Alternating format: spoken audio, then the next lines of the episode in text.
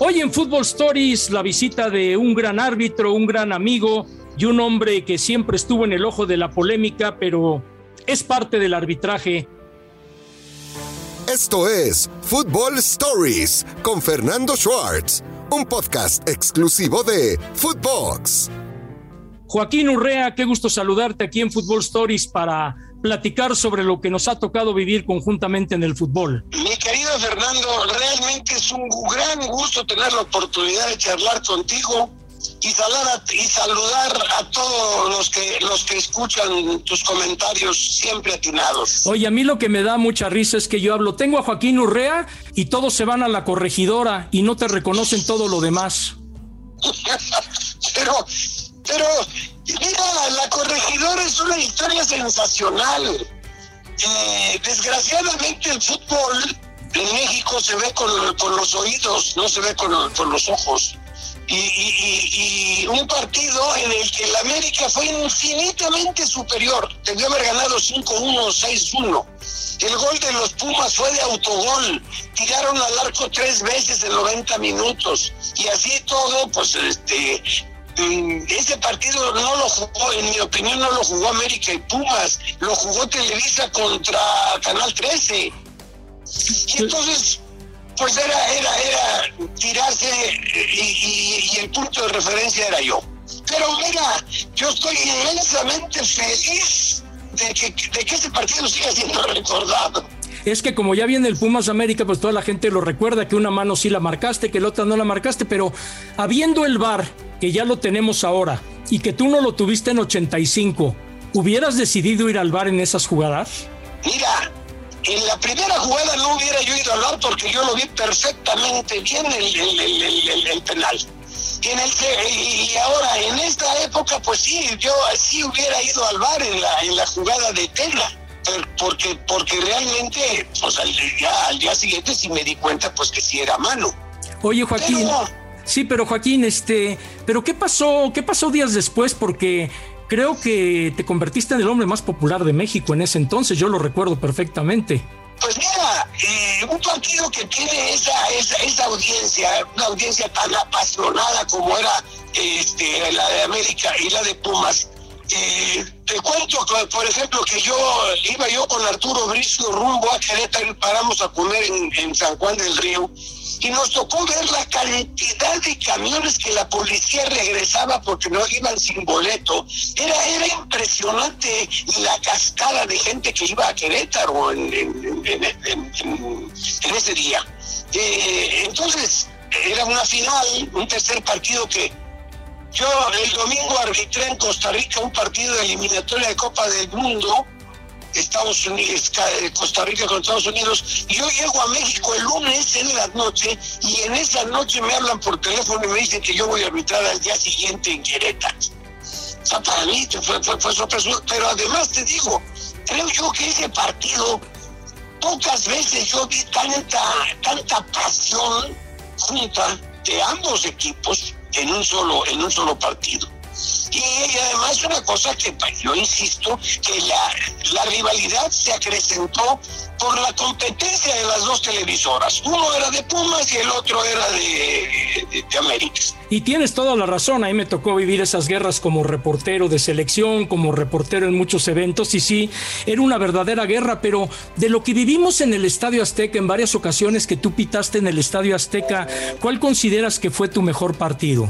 Pues mira, yo eh, un partido que también me recuerdo mucho fue y que con, con, con, con, lo, con el dedillo este hígado destrozado de, de, de, del chaparrito del, del 13 en aquella época y ahora de, de. Digamos su nombre, José Ramón Fernández, el José famoso José Ramón. Un, un, un tipo que ha derramado amargura de toda su vida este, que ha vivido, ha sido vivido gracias al fútbol, este, y, pero un partido, no sé si te acuerdas, un jueves santo, Pumas Monterrey, que expulsé a todo el Monterrey al minuto 38 y se acabó el partido. Sí, me acuerdo, pero ese partido creo que es el partido único que se ha cortado por esa circunstancia en México a tan temprana altura. Pues yo creo que sí, porque Arturo Bricio paró otro en, en, en, Monterrey Tigres América, que le, faltaban 38 minutos y a mí me tocó ir a terminar los 38 minutos. Pero cuéntame de ese América Monterrey, recuérdale a la gente qué fue lo que pasó, porque es un hecho insólito en el fútbol mexicano. Ahora lo haces y te demandan los que tienen los derechos de televisión. Bueno, mira, eso, eso es otro cuento. El árbitro, yo marqué un tiro libre en favor de Pumas y Hugo Sánchez madrugó al Monterrey y metió el gol y yo lo di por bueno. Porque todo el mundo, o la mayoría, cree que la barrera la pide el defensor. Y no es cierto. La barrera existe cuando la pide el atacante. Claro. El atacante tiene la, facultad, dos, una, de pedirle la barrera al árbitro o dos, de jugar inmediatamente la pelota.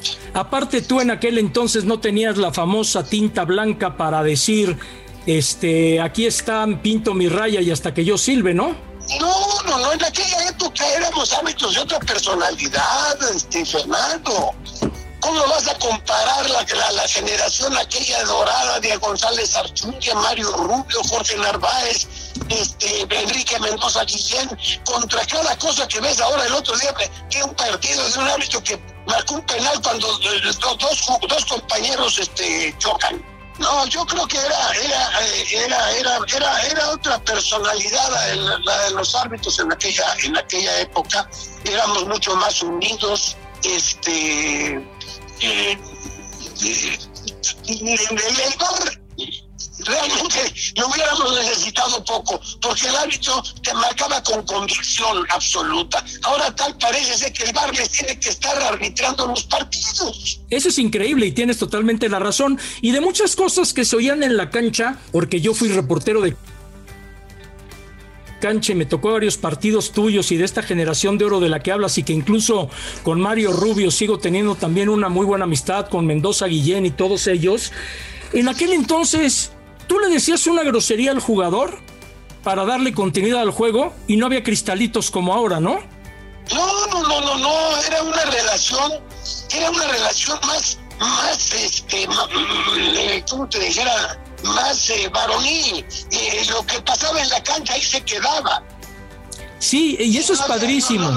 No, había lloriqueos ni, ni, ni, ni, ni nada este, yo me acuerdo, tengo, puta, me acuerdo de, de, de, este, ¿cómo se llamaba? El, el, Diablo Mayor en Toluca. Vicente Pereda. Vicente Pereda, cómo daba y cómo recibía y nunca lloraba. No, y otros, y otros jugadores que les tenías que llamar la, atención con una palabra altisonante. Yo un día, por ejemplo, escuché a Bonifacio Núñez y en un podcast se puede decir, le dijo a Raúl Isordia en una falta en Toluca, levántate putito, que esto es de hombres, y no pasaba nada. es que el Boni también de, repente se pasaba, ¿no? Pero este, pero así era, así era. Yo me acuerdo ahora que dices de historia un partido que expulsó unos perros en Toluca un día que salieron muy europeos con unos perros y Siorca tiró un centro y cayó junto al perro y el perro lo mordió. Yo estuve en ese partido en cancha. Y, me decía, ya sale el contragolpe y Tomás Boy me decía, señor, lo, mordió, lo mordió, yo pensé que me estaba vacilando, ¿no? Hasta que me cayó el 20 y dije, ah, caray, y sí, ya estaba, le pegó una mordida en el bíceps el perro a, a y entonces expulsamos dos perros. Y al, al, de este lado y al del otro, porque teníamos que esperar a que mordieran a otro. Pero era otro fútbol, ser era otra cosa. Mira, nosotros le arbitramos a estrellas. Dime dónde está hoy un Quintano, un Marín, un Albrecht, eh, Amaral, eran de verdaderas estrellas. Peruzzi, aquel que en mi opinión fue uno de los mejores centros delanteros que ha venido a México, eran estrellas. Y nosotros tenemos que enfrentarnos a ellos o convivir con ellos más bien.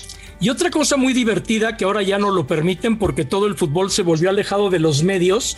En varias ocasiones ustedes me invitaron y tengo un libro firmado por todos ustedes de cuando eran las reuniones de árbitros ahí en Abraham González en el segundo piso con Rafael Valenzuela, con Yamazaki, con todos los instructores, con Javier Arriaga, esas juntas, aunque ustedes se los ponían como lazo de cochino muchas veces, qué divertido era, ¿no? No, hombre, imagínate que lo que era ser alumno de Diego de Leo, Fernando. Diego de Leo era, era, era Mussolini. Sí. Este, yo me acuerdo que cuando empezó mi curso, este, al inicio éramos 136 en la primera, en la primera clase corrió a 40. Yo a Diego lo conocí, pero yo estaba muy chiquito, la verdad. Pero yo me acuerdo desde Rafael Valenzuela para adelante. Bueno, claro, pero eh, es que Diego de Leo llega a crear la Escuela Nacional de Árbitros porque acuérdate pues que ya, bueno, tú estabas muy chico, pero era la época de Ramiro García, de, Fernando Puergo, este, que era la famosa AMAF, y pues nada más arbitraban cuatro o cinco, eran los dos huergos, Ramiro García, de, de, repente el historia de Valenzuela, y entonces llega de Leo a crear la, la, la, la, Escuela Nacional, que es donde salen ya la primera generación que sale González Archundia, Dorantes, este, Mario Rubio de la segunda, pero entonces eh, viene de, Leo a, a, reestructurar el arbitraje. Pero era terrible, era terrible, terrible, terrible, y yo creo que en base a eso se hizo una generación este, que fue una generación brillante, González Archundia pues arbitró por todas partes, estuvo en una final de un mundial, Mario Rubio en otra final de un mundial, este Mendoza Guillén, en fin, pues, fue una generación que se dio porque en mi opinión, Fernando, nosotros tuvimos una suerte muy grande que hoy no existe. Nosotros tuvimos a los dos mejores instructores del mundo en su momento. Diego de era el mejor teórico del mundo y Yamazaki el gran práctico del mundo. Ah, no, el chino, el chino era sensacional, incluso él pitó el partido del siglo en el Mundial del 70. Y en esas juntas, en esas juntas había una camaradería tremenda entre los árbitros, no había el celo que existe actualmente.